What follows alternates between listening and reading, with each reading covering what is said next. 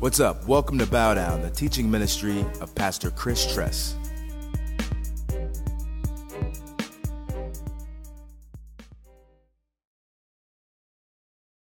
So good morning. How we doing this morning? All right, we come expecting to hear from God this morning? Yeah, I hope so, right? You should be that way every time. But I'm guilty sometimes. Sometimes I walk in, I'm not expecting, I'm just making it, right? So if you're just making it this morning, I pray that as we open up and uh, as God starts to speak, that, that He'll show you something this morning, right? Just the same way we should expect for this year, right? Everybody uh, still good with their uh, New Year's Eve uh, resolutions? I mean, it's nine days in. Have we given up already? Right?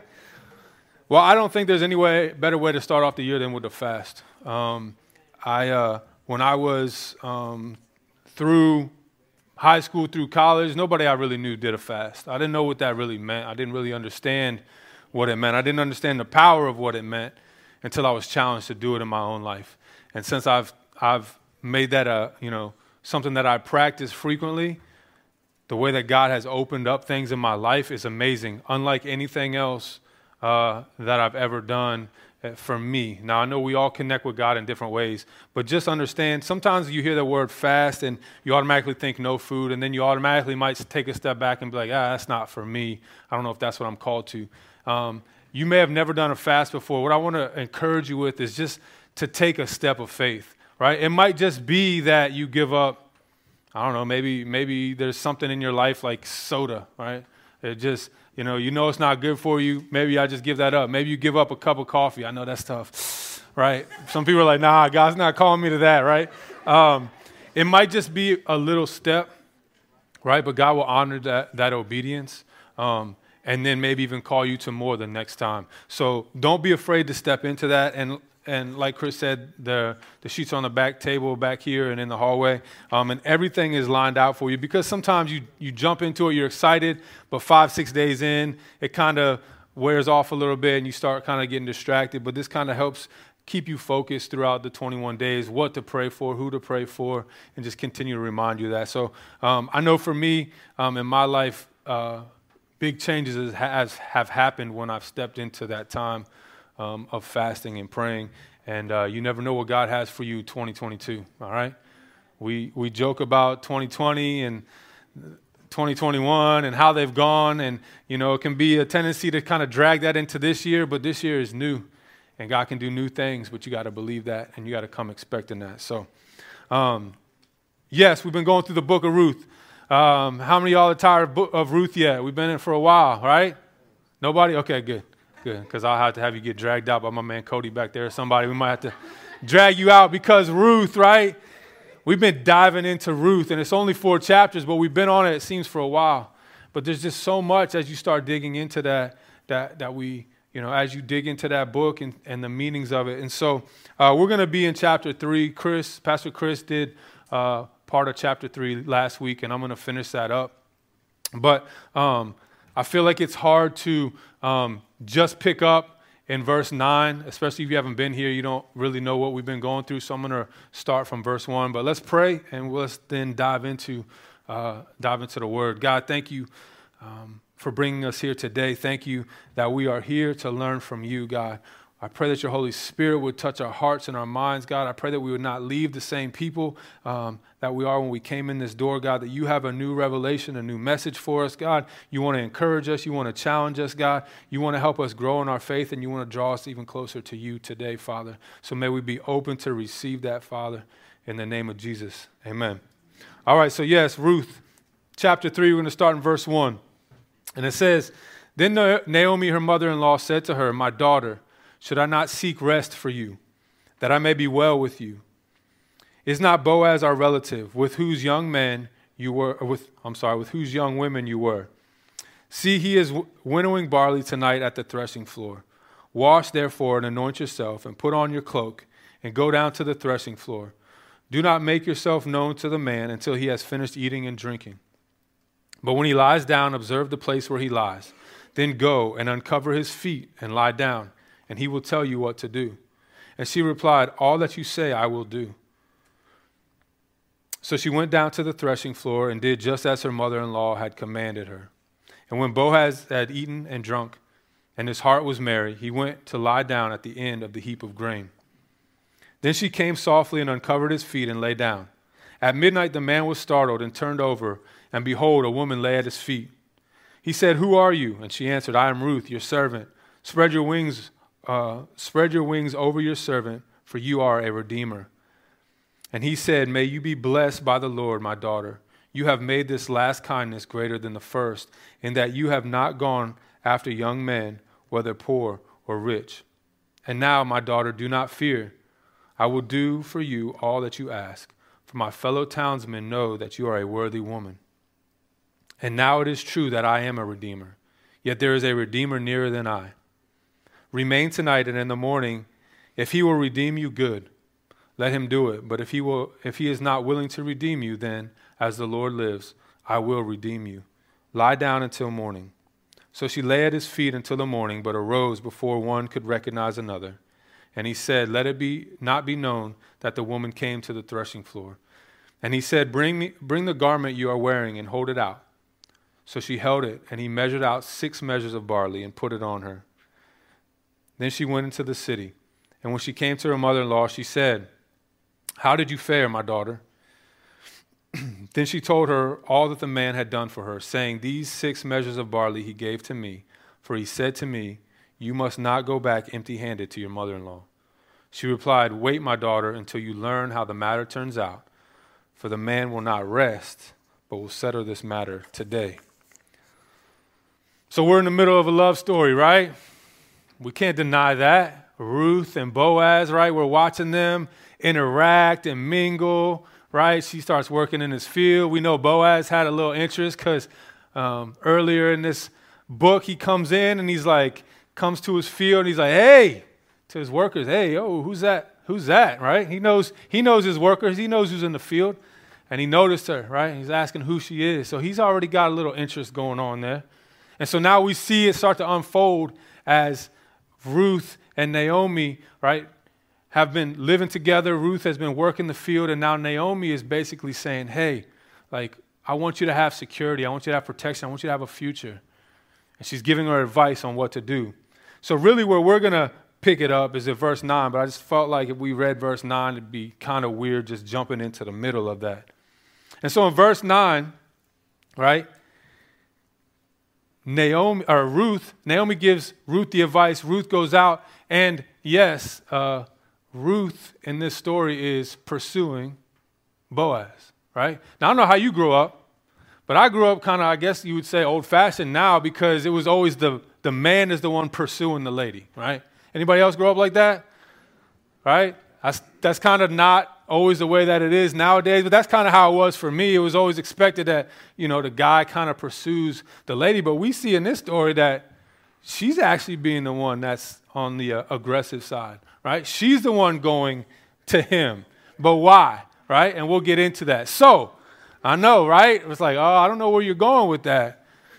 Now, when I was uh, in high school, I pursued a lot of ladies, and that was not a good thing. So, my first year of college, um, I was on like a really um, pivotal point in my walk with God when I, my first year of college. I actually had tried to go to a different college and try to run from what God wanted me, but He, in His just uh, amazing, gracious way, drew me out of that situation and put me where I was supposed to go.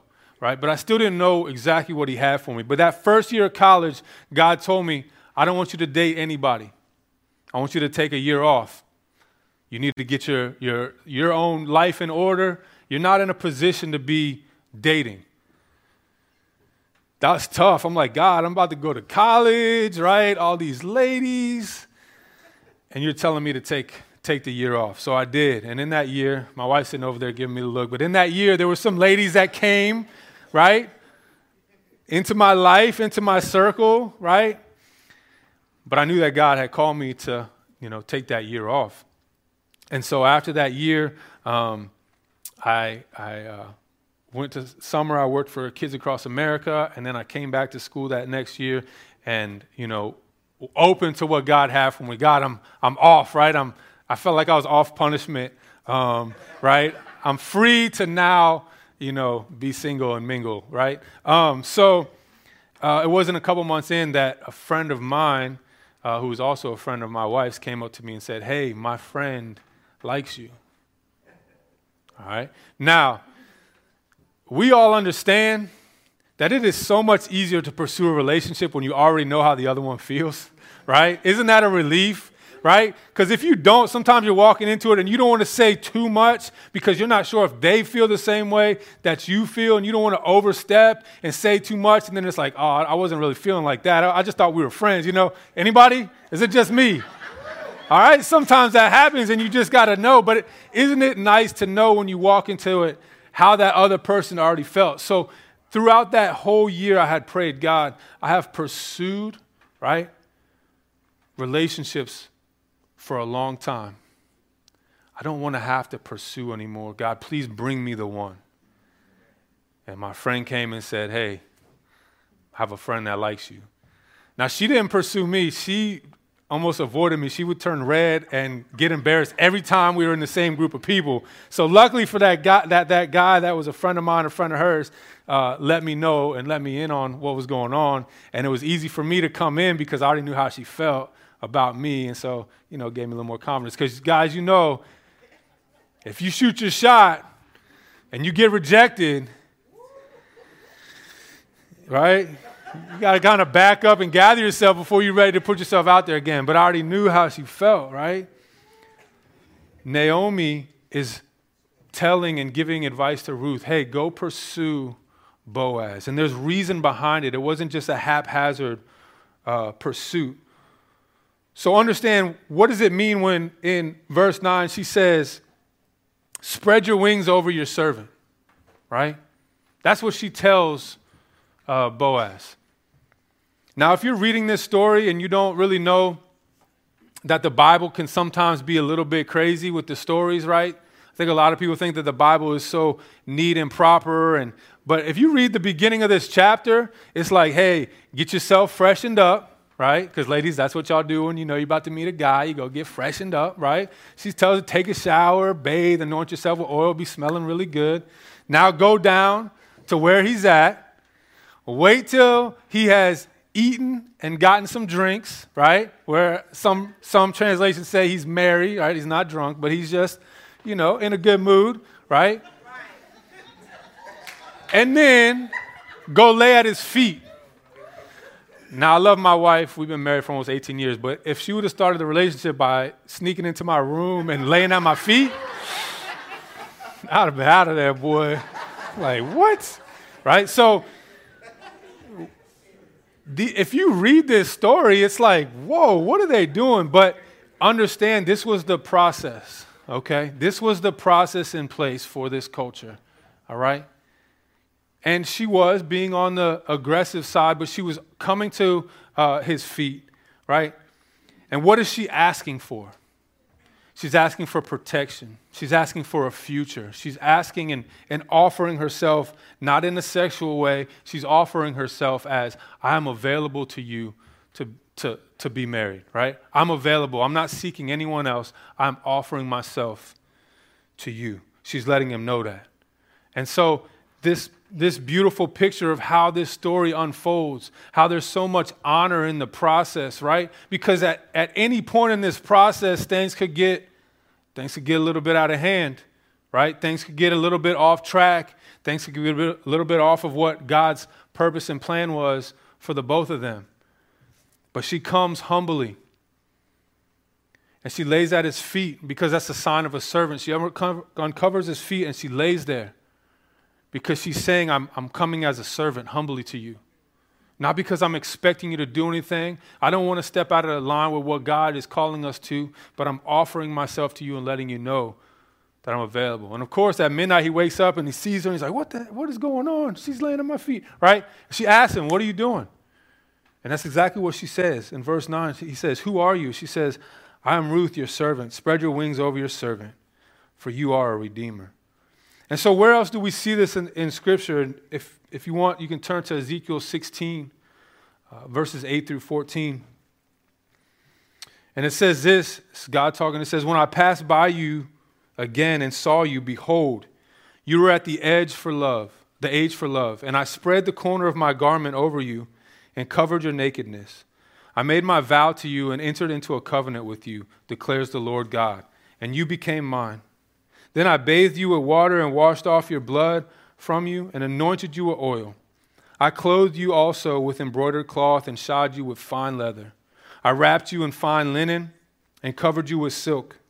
And I adorned you with ornaments and put bracelets on your wrist and chains on your neck. And I put a ring on your nose and earrings in your ears and a beautiful crown on your head. Thus you were adorned with gold and silver, and your clothing was of fine linen and silk and embroidered cloth. You ate fine flour and honey and oil. You grew exceedingly beautiful and advanced to royalty. And your renown went forth among the nations because of your beauty. For it was perfect through the splendor that I had bestowed on you, declares the Lord. What a beautiful view of exactly what God does in our life. Now, as we read through this passage, we're reading a love story between Ruth and Boaz, but also understand that we're also reading a love story between us and Jesus, right? Because just as Boaz is a redeemer for Ruth, Jesus is our redeemer, and we are the bride, right? And our bridegroom is coming for us. And so understand that as we walk through this, it's parallels that our relationship with Jesus. Why? Because Jesus wants to come and he wants to offer that to us. He wants to come around us and protect us, right? That's what that means when he shields us, right? Under the cover of his wing is he wants to come and bring us close. What does a mother bird do to the babies? She protects them. She puts her wings over them. She protects them from the outside elements, right? From predators. She keeps them warm. She, she goes off and comes back and feeds them. That's what Jesus wants to do with us when he redeems us. He wants us to come under the shadow of his wings. He wants us to come humbly at his feet and lay there and offer ourselves and say, Jesus, I'm yours. I am yours. I am available and I am yours. But do we lay at the feet of Jesus? And do we let Him know that we're available and that we're ready? Many times we don't. Many times we run from that protection, we run from that shield that He provides. And when we step out of that protection, right, we have to understand that now we are vulnerable to the outside. But Jesus' plan, his perfect plan when he comes to redeem us, is to offer us protection. Just like Boaz was going to offer protection for Ruth. Why? Because she didn't have a husband, right? Naomi didn't have a husband.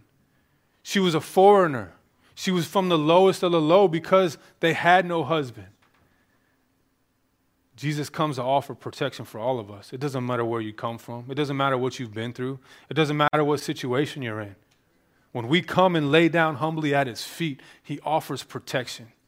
He is the Redeemer.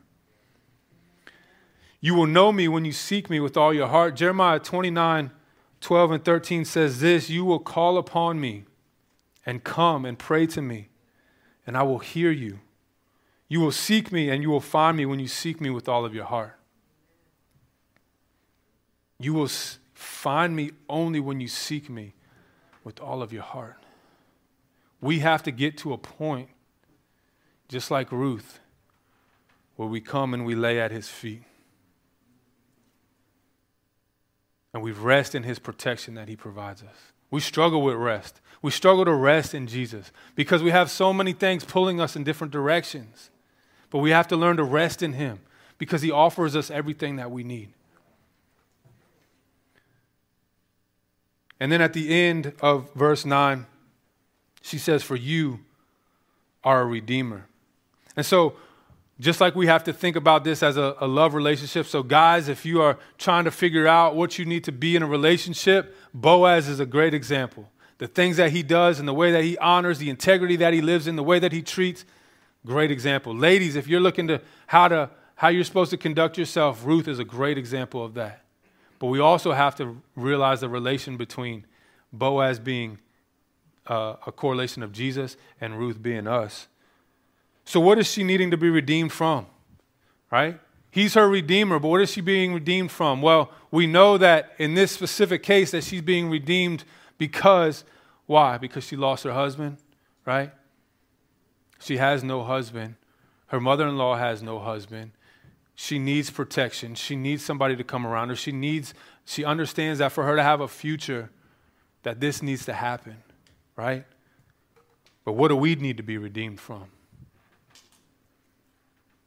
I feel like if we would ask ourselves that question every single day, it would motivate us and challenge us to continue to do the things that God is calling us to, because let's understand what we've been redeemed from. Now, I can't speak for you, but I know what I've been redeemed from, and it's a lot. That's a long list of things that I've been redeemed from. I'm not proud of that list, but it is what it is. And I understand why Jesus had to come for me because I can't do it on my own, because I mess up situations, because I'm prideful and arrogant, because of all these sins that take over my life, I need to be redeemed. And we've got to remember that this life will continue to pull us away and make us think that we can do things on our own, that we don't need Jesus, that we can handle it, that I've got everything taken care of. But we got to remember that Jesus came to redeem us, that there's some junk in our lives that's got to be dealt with. And so we break into verse 10. Verse 10, he says this He says, and, and may you be blessed by the Lord, my daughter. So, understanding what's happening here, she's just offered himself to him. Now, he's already had an eye on her, right? He's already had an eye on her. He probably didn't think there was any chance. Anybody else ever, you know, guy with a girl, guy didn't think he had a chance out of your league? Yeah, I understand that. Um, he probably didn't think there was any chance. And she's offering him to him. Now, this is the ESV version. I really liked how the message said it because sometimes I try to read the Bible like I'm that person or I, I want to put myself in that, that position, right? Boaz just had a good harvest, man. He's celebrating, all right? He just hung out with his workers. He ate, he drank, he's in a good mood, right? He wakes up in the middle of the night and this beautiful woman is laying at his feet saying, I want you to, I want, I want to be your wife, right? So the ESV says, and he said, May you be blessed by the Lord, my daughter. And maybe it's just the way that I read it, but the message says, God bless you, my daughter. That's what Boaz was saying. He's like, God bless you. Man, I can't believe this. This has got to be the best night of my life. I went to sleep happy, thinking it couldn't be better, and I wake up and I got this beautiful woman at my feet. God bless you, my daughter. You have made this last kindness greater than the first, in that you have not gone after young men, whether poor or rich. So, hey, fellas, you got to be a self aware man. Boaz understood. He's a little bit older, he's got money, but we don't know that he's necessarily like a, you know, necessarily a looker, right? He's older, not married, and he's got money, so he's got high status, but he ain't got a wife. I'm not going to say why. I'm just going to say, all right, he understood where he was at and what he was looking at, okay?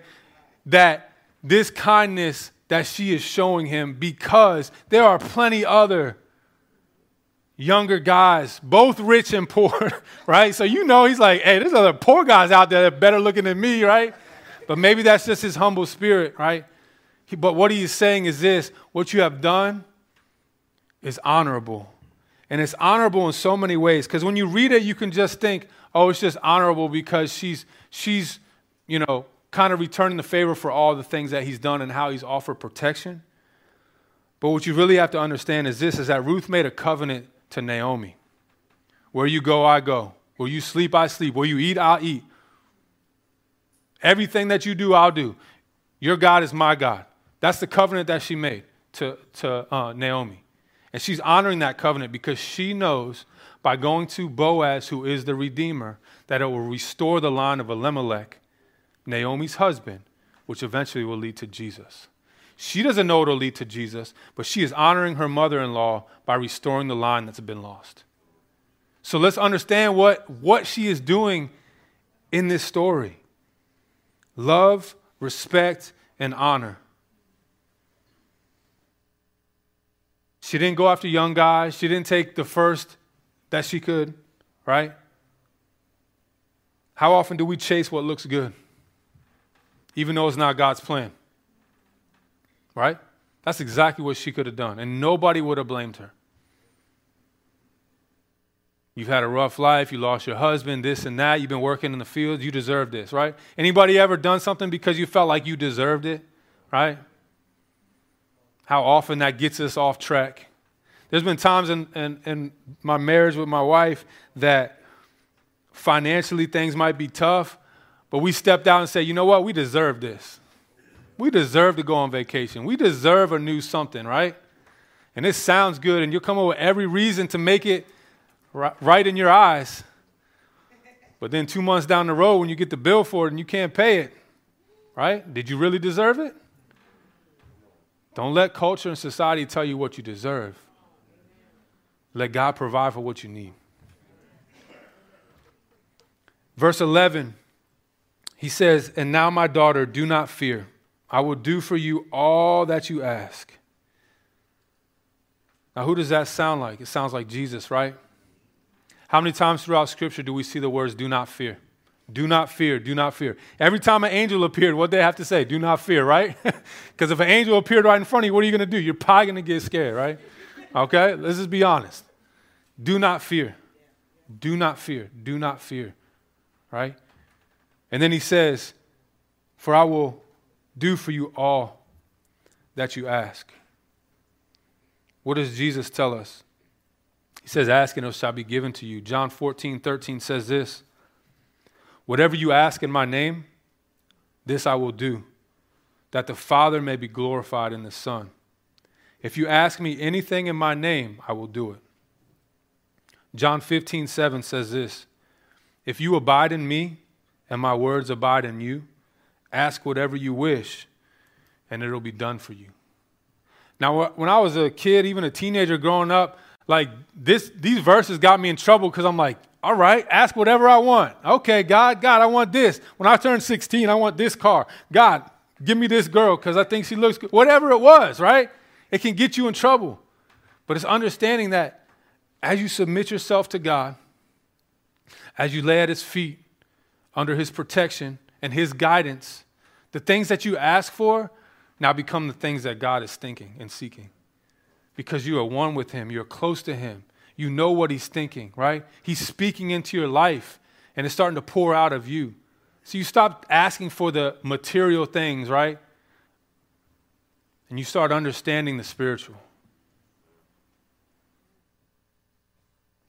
When I was younger, I asked God to heal my dad, and He didn't. And so that's a verse that I've struggled with. But we also have to understand that there's a, there's a plan out there that God's already put into place that we can't always see. That's why it's a faith walk. Because sometimes we don't understand what's going on, we don't understand situations, but we know that God has a plan. And then towards the end of 11, he says this He says, For all my fellow townsmen know that you are a worthy woman. So I don't really know what that means. Like, is he like, you know, in the local drugstore, the local restaurant? He's just hearing some chatter about people talking about, hey man, y'all heard about Ruth, right? Man, she she she's out there doing it, man. She's working. She's this and that. It doesn't say, but all it says is that she is a what? A woman that is worthy. Another uh, translation says a woman of excellence. This is the same Ruth who has been referred to over and over again as the Moabite, right? As, as a dig to her ethnicity, right? From where she's from. And she comes from the low because her and her mother in law live together and there's no man running the house. And so she's got to go out and work the fields. She's of great reputation. How did she get there? How did she go from just being this foreigner, right? The lowest of low, to now being somebody who's called a woman of excellence, a worthy woman, by honoring God and honoring the commitment. Men and women of God understand if you want to be a man or woman of excellence, you've got to honor God and the commitment that you made to Him. When you gave your life to Christ, that has to mean something to you. It's not something that you can just keep pulling back and forth. Well, today, God, I'm going to rule my life because I've got this, this, and this. But you know what? Sunday morning, I got you. You, you, you, got, you, got, it. Sunday morning, I'll, I'll give it to you. I'll go to church, right? I'll go to Bible study during the week. No, that covenant is life, it's every single day. And so, as you think about this, it, it brought me to um, Proverbs 31. Why? Because Proverbs 31 talks about a woman of God. Fellas, if you're looking for a woman of God, then you need to listen up because these are some of the things that you need to be looking for as, a, as you're looking for a lady. Ladies, these are things that if you're aspiring to be a woman of God, these are things that, that God puts out there for. So the first one, it says this an excellent wife who can find. And sorry, this is Proverbs 31:10. An excellent wife who can find? She is far more precious than jewels. All right? More precious than jewels. So I told you guys I worked at a camp called Kids Across America when I was in college. We still take the kids here at Urban Youth Impact and bow down um, up, up there. It's a camp in Missouri. And while I was there, right, KAA, if you know, you know, um, if while I was there, I was mentored by a guy, his name was Ricky Jimerson. And um, he kind of took me under his wing, right, to, to help me um, as, a, as a college student trying to navigate life and figure out all these things. Um, and one of the things that he talked to me about was how to treat my future wife. And he said this he said, Your wife is a precious jewel, and you've got to protect that. Just like a jeweler takes a jewel and makes precision cuts to make it beautiful and shine like, they, like you want it to in your ring or your necklace, right? But if they cut it the wrong way, what does it do? It can, it can ruin the, the stone. Your wife is a precious jewel. And the world is constantly trying to chip away at that jewel. Situations, circumstances in life are going to constantly chip away at that jewel. Now, some of those situations help make it more beautiful, but some of those situations are going to damage it for good. As a husband, you've got to come around her and you've got to protect that jewel. You've got to do everything that you can to protect it from the world and the things coming at her. Now, have I always done a great job of that? No. You can ask my wife that, and I'm open to that. There's been times I've done a great job protecting, and there's been times where I've been asleep at the job. Not proud of that, but that's the honest truth. Fellas, as you're looking for a wife, if you already have a girlfriend, if you're already married one year, five years, 20 years, your wife is a precious jewel. Treat her that way because that's what God commands us to. She is a gift from God. Protect that. Verse 11, it says, The heart of her husband trusts in her, and he will have no lack of gain, right? He trusts her. He believes in her. She has a great reputation. Who else had a great reputation? Ruth, right? Because of how she conducted herself, because she did exactly what she was told. What else does it say in here? Um, in you, you guys can read the rest. It's, it's um, Proverbs 31, 10 through 31. I wish I had time to read all of that to go through all those. But a lot of the verses that, that follow talk about the hard work of the wife. That she's a hard worker, that her hands are never idle, that she's willing to do whatever she needs to do to help the family, to help her husband, right? That's her role. And when you find that, it's amazing. That's my wife. She works hard every single day. I never have to worry if my wife's just slacking off. She's working hard every day to do things for our family, to make sure things are in place. Naomi, or Ruth was a hard worker. So understand this is the model that we want to look at when we're looking uh, at relationships. Verse 12, he says this. he says, I am the Redeemer. You know, what you said is right. He says, It is true, I am the Redeemer. Yet there is a Redeemer nearer than I. Boaz, man, the greatest night of your life, right? This woman is saying, Hey, I want you to be my husband. Nobody's around. He can make that commitment. He is one of the redeemers, but he knows he's not the first in line.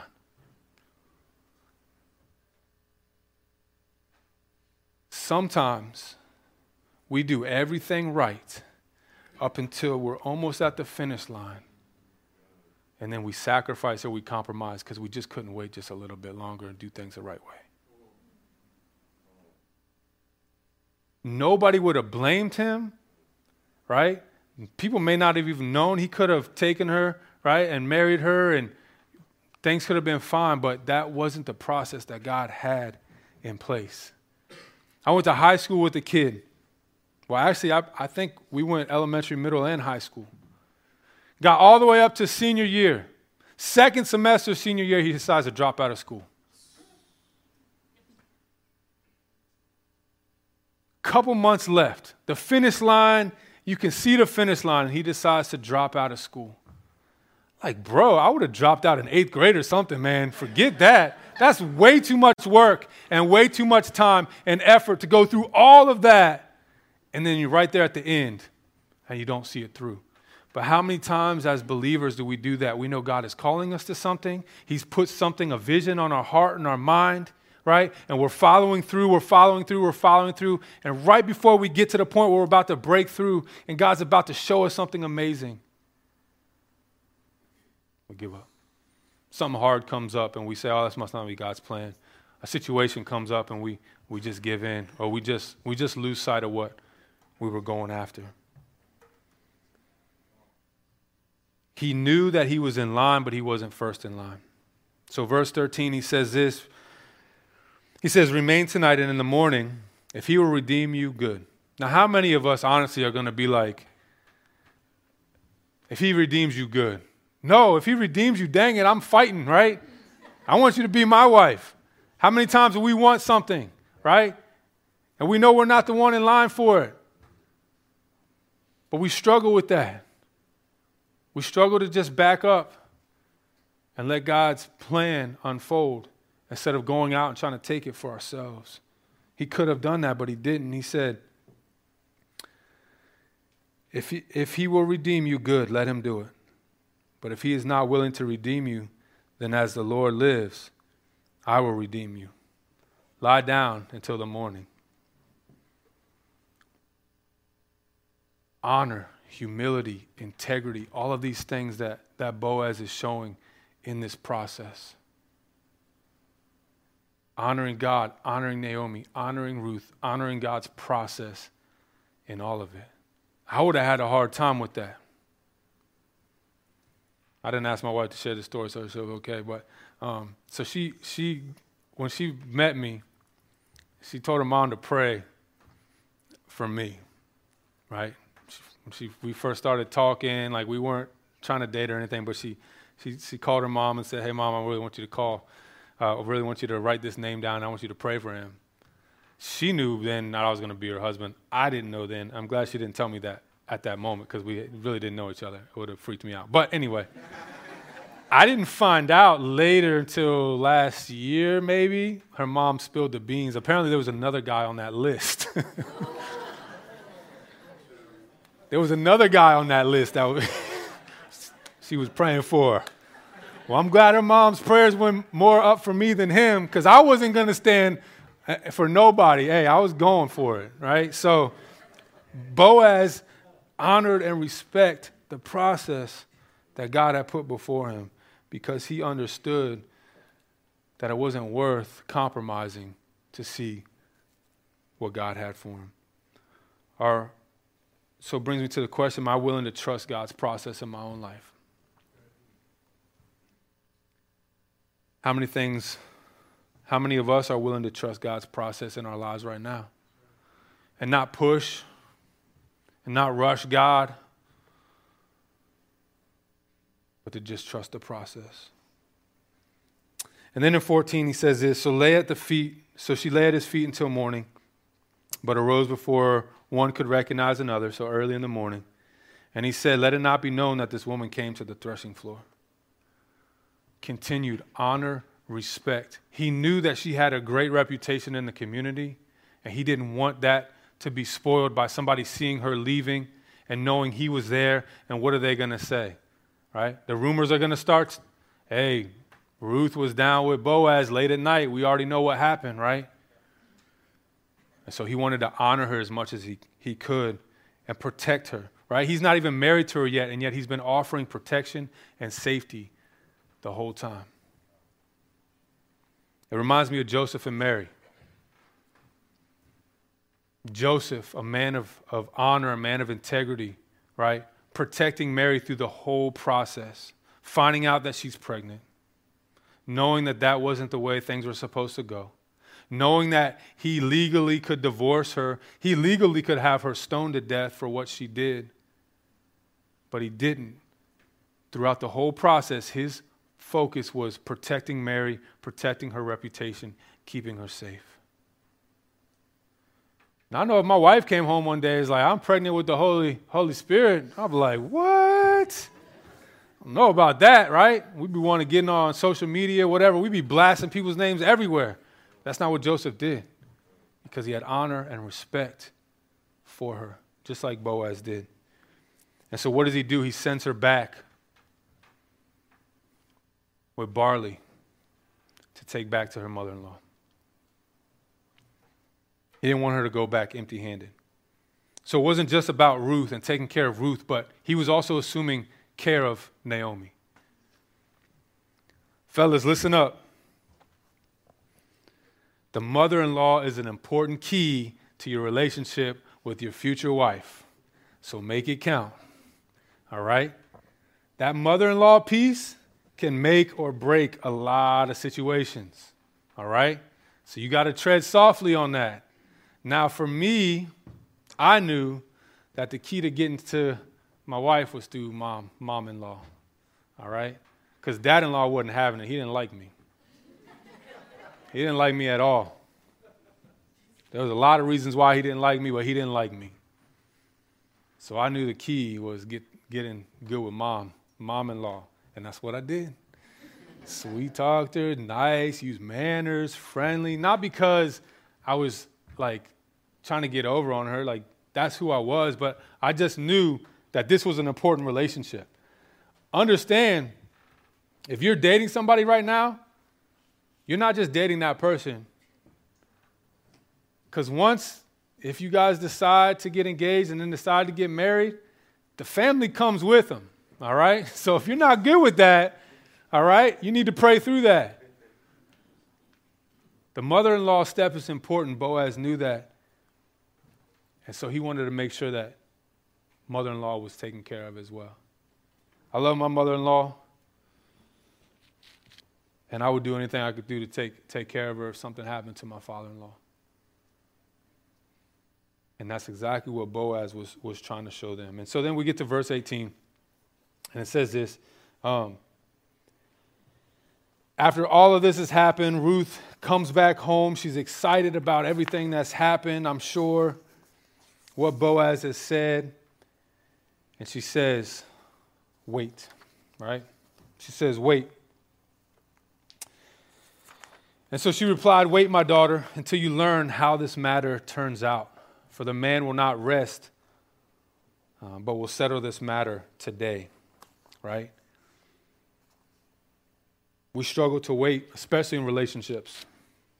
And I don't just mean sexual things. We just struggle. We want to rush relationships. We want what we want right now, right? And sometimes that brings more pain and more frustration than it needs to because we're not following the plan that God has put out there for us.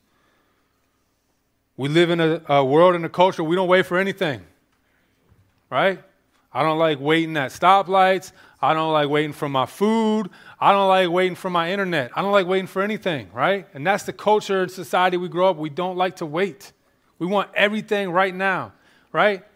If you see something, you know, oh man, that's a really cool pen or a Bible, or oh, I saw this online uh, or on uh, TV. I really want this. What do we do? We go to Amazon, boom, two day shipping, bam, have it at the house, right? We are a society and a culture that doesn't like to wait. We want it now. If at lunch today your server's slow, remember what I'm talking about, all right? Be patient. Wait. All right? Maybe she's you just need to have some more conversation while you wait for your food, right? We must learn to leave it in God's hands. Our culture and society dictates how we live our life sometimes in this rush, rush, rush life, and we're unwilling to just leave it in God's hands and let Him do what He does best. Trust Him to take care of it because He can and He will. I love how it says, For the man will not rest. Let's just say Boaz is motivated, all right? Boaz is motivated. She knows, hey, he knows the deal. He knows what's on the table. He's not going to let this matter wait. He's going to go take care of business and handle it immediately.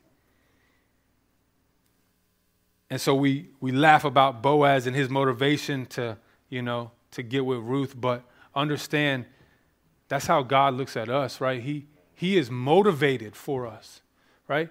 Look at me today. If you don't believe that God is motivated for you, I don't know where that came in. I don't know what thought process or what experience in life you've been through that, that brings that mindset, but God is motivated for you. And He is always at work for you. He never rests. And so, although it might seem like a situation or something you prayed for is taking a while, know that God is motivated for you because He loves you and He cares for you. You don't have to worry whether He's going to take care of what you've asked Him, He's already in the process. He is motivated and He is always at work for us. So, as we get towards the end, the practical, ladies, whether you are single, in a relationship, engaged, married for a year, married for five, married for 20, Ruth and how she conducts herself is a great example of the life that you should aspire to, right?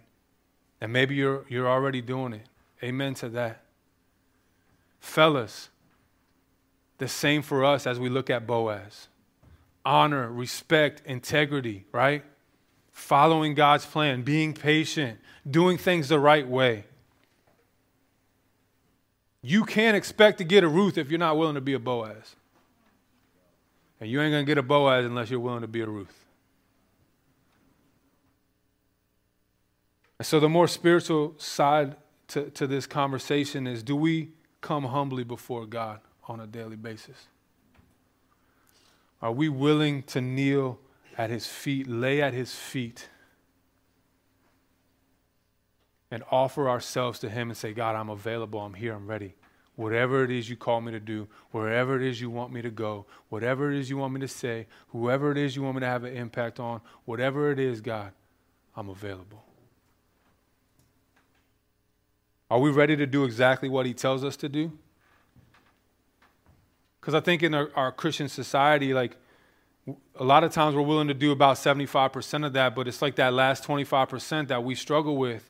Well, until we get that last 25% right, we may not see the real blessings and promises of God that God wants to pour out on us. How many times did we see throughout this book how Ruth did exactly what she was told? So I want to challenge you when God tells you to do something, please do exactly what He tells you to do. There's been times in my life where I've done almost exactly what He wants me to do, and then I look up in God and say, God, why didn't you, what, what happened? What happened, God? Why didn't you come through? and He's looking at me like, bro, all you had to do was what I asked you to do. I had this waiting for you, but now I've got to hold off because you're not ready yet. Do we pursue God like Ruth pursued Boaz? Are we willing to do whatever it takes to follow after God and pursue Him no matter what? Did, did Ruth worry about what other people were going to say? Did she question her mother in law? Did she, did she say, Well, I don't really want to do that, or I don't want to go lay at his feet, or what if somebody see all these things? She did exactly what she was told. I think sometimes we're scared of obedience. We're scared of the sacrifice that it brings. I don't know if it's scared of failure or what, but it's like God has this plan for us, and I've seen it many times. I've seen it in my own life where I feel like God has a plan for me, and I'm obeying it right up to this point, and instead of breaking through, just like Peter when he stepped out of the boat the wind and the waves. He started looking around. He started seeing the wind and the waves. And then he started questioning. And just instead of taking that one step of faith that would have opened up so much, I backed away. I feel like God had an opportunity for me to lead a ministry team in college, but I was too nervous. I was too scared. I didn't trust myself. I backed away and let somebody else lead the team. And then I questioned everything that that leader did. God, why didn't you, you know, this, that? Because I wasn't obedient. What are we willing to give up? So, God's promises come to us when we obey His word and we do exactly what it says. And then we see the fruit of that. Now, is God gracious to us in that, even in times when I'm not fully obedient? Yes, He is. Because He's gracious and He is loving and He is caring and He does exactly what He feels needs to be done. But the real promise is the power comes by obeying His word. And then things like Ephesians 3:20, like exceedingly abundantly more than I could ever ask or imagine, that's when that becomes reality. And so I want to show you guys a video of somebody who lived that life. Right? Who felt a calling from God, was obedient to that despite the sacrifices that it took.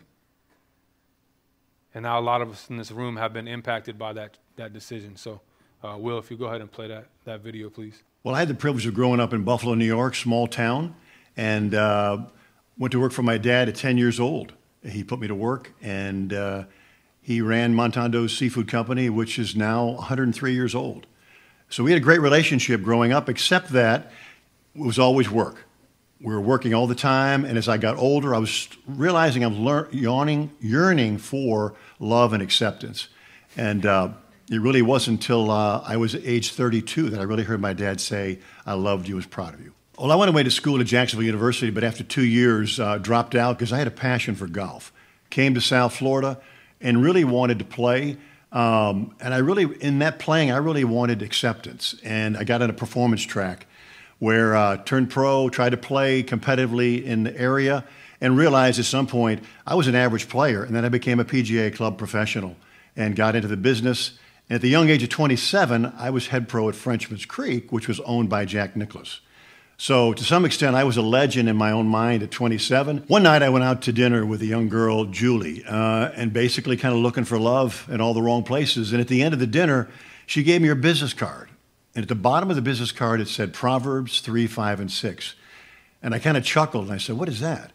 Trust in the Lord with all your heart. Lean not on your own understanding. In all your ways, acknowledge him, and he will direct your path. That gripped me because I was not trusting in anything but me. So that night, we walked the beach, shared the gospel. Following day, January 2nd, 1983, went to Maranatha Church and received Christ and began my walk and journey with him. The first week of a believer, I was really convicted uh, when I recognized what Christ had done for me in love. I had known a lot about lust. What can I get to satisfy me? So the following week, Went back to Maranatha, and uh, Dr. Arnold Prater preached on love. And one of the things he said that gripped me was a bell's not a bell till you ring it. A song is not a song till you sing it. The love in your heart was not given to stay, for love was meant to be given away. And at that point, God touched me in a special way. That first step of faith and obedience was ultimately, where do you want me to serve? Left the golf business, and Youth for Christ came to me and said, look, we want to start youth guidance, working with first-time offenders. They offered the job. Uh, I picked my wife up off the floor. I said, honey, we're going to go make $16,000 a year and serve the Lord. That year, she went out and had two jobs. We had one car. One of my former assistants felt sorry for us, gave us a car. But that began my journey to see God's provision with Youth for Christ. Over those eight years, the first area I ministered in was the Juvenile Detention Center, which opened my eyes to the plight of our African American boys. I would go in there weekly and meet with them and do chapel. And I'd start talking about how's your dad? Their eyes would drop, their arms would fold, and began to realize the fatherlessness that existed in the urban community. That broke my heart because God had healed my relationship with my dad when I realized I needed to forgive him. That healing then brought a burden for the fatherless, which is so many, many times in Psalms it talks about that God will be a father to the fatherless. And though your mother and father forsake you, the Lord will receive you. That was the beginning of the calling. After eight years on staff with Youth for Christ, working with first time offenders, doing jail tours, the reality is the gospel is the greatest message ever. However, my kids couldn't read, they couldn't look me in the eye. So the birthing of Urban Impact was in 1997 with a mission to love, equip, and empower inner city youth to fulfill their God given purpose. So the birthing of Urban Impact really started with a weekly sports outreach at Gaines Park. We showed up every single week, played football and basketball. We drew them, drew them through that. Uh, then we shared the gospel and then fed them. And the interesting thing about that was that we remained faithful every single week. And so many times in our community, kids have ups and downs, people move, fathers come and go. But faithfully showing up each week, they began to realize that, wait a minute, maybe my life is worth something. Maybe with the message of the gospel that God has a purpose for my life. As ministry grew, we wanted to get a building. And uh, we had a situation with the city that came up where they were going to help us.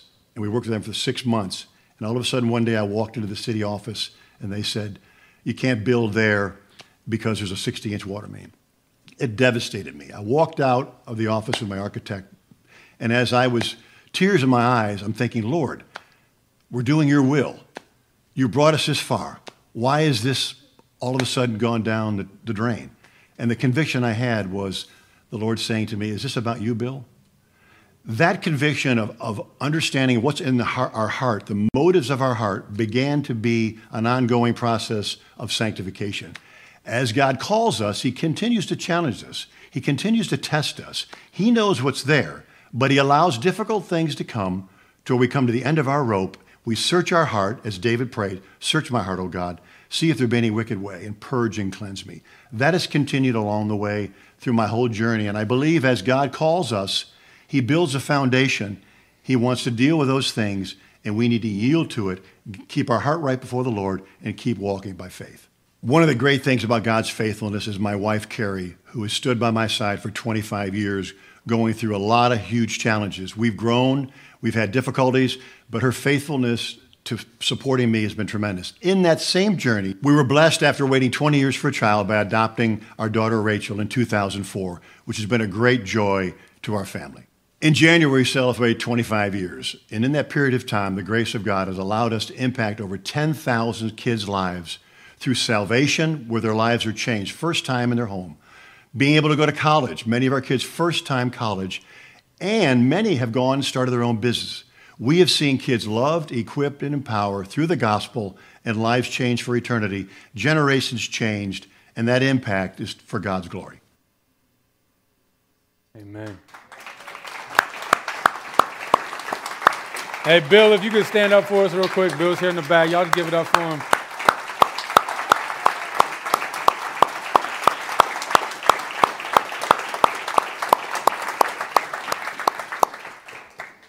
Um, if you don't know how to, you know, urban youth and Bill's relationship with Chris, then birth bow down. So a lot of, you know, what we, we see around here and what we're involved in is because of his vision, but more importantly, his obedience. God gave him a vision and he was obedient. Bill, I know it's tough. I know, I know, wife fight tough on her, um, putting up with that, um, driving around in the station wagon, all that stuff.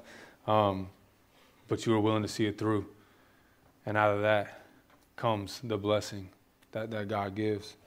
Um, so I just wanted to, to wrap up with this. This is a um, a quote from Matthew Henry. Matthew Henry uh, was one of the first commentaries I got in in college. Now, if you read it, um, it's kind of like old English, so you sometimes you might have to read it a couple times to really understand what he's saying. But um, I just loved what he said about this passage. It says this. It says, uh, "Thus must we, by faith, apply ourselves to Jesus Christ as our next kinsman, that is able to redeem us, come under His wings, as we are invited, and beg of Him to spread His skirt over us.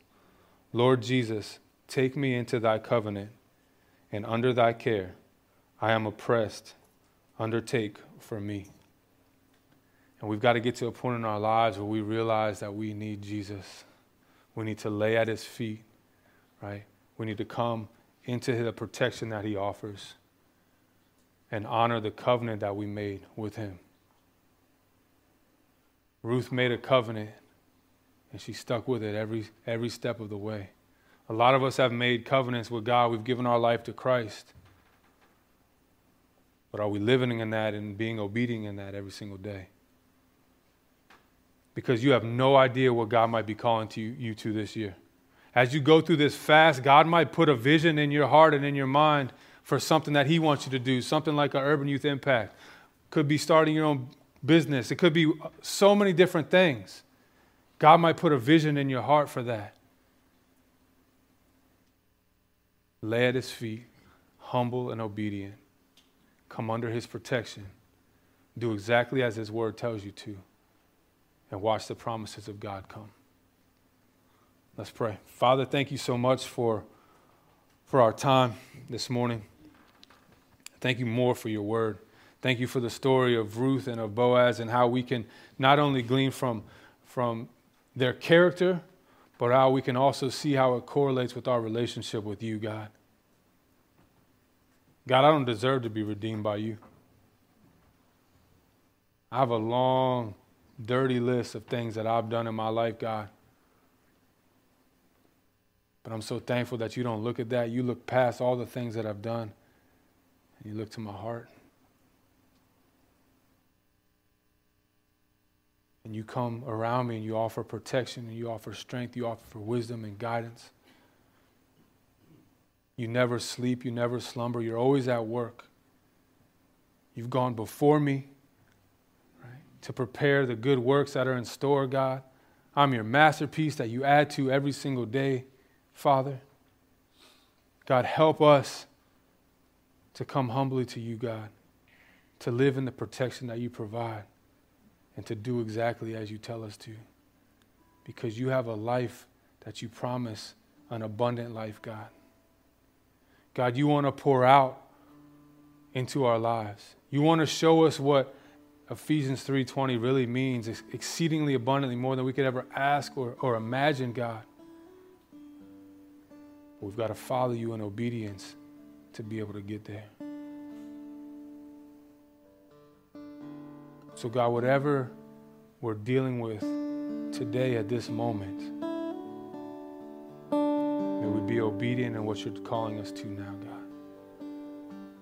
For some of us, that's coming up and praying with a prayer partner. Maybe for some of us, that's just praying at our seat. For some of us, maybe it's, it's restoring a relationship. For maybe for some of us, it's is beginning that journey by kneeling before a holy and righteous God and saying, I can't do this on my own. Whatever it is, Father, I pray that we would be obedient in it right now. We pray this in Jesus' name. Amen. Thanks for visiting us today. Make sure to check us out online at www.bowdownchurch.com.